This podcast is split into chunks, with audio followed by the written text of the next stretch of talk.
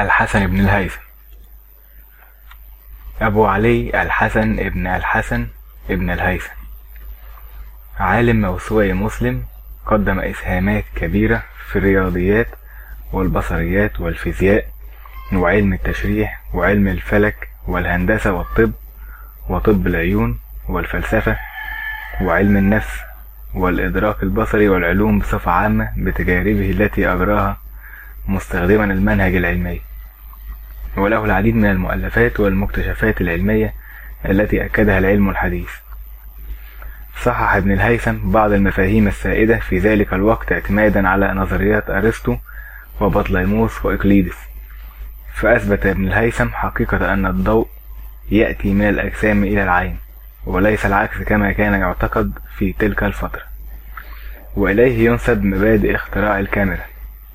وهو أول من شرح العين تشريحا كاملا ووضح وظائف أعضائها وهو أول من درس التأثيرات والعوامل النفسية للإبصار. كما أورد كتابه المناظر معادلة من الدرجة الرابعة حول انعكاس الضوء على المرايا الكروية. ما زالت تعرف باسم مسألة ابن الهيثم.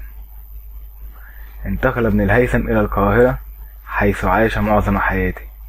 وهناك ذكر أنه بعلمه بالرياضيات يمكنه تنظيم فيضانات النيل.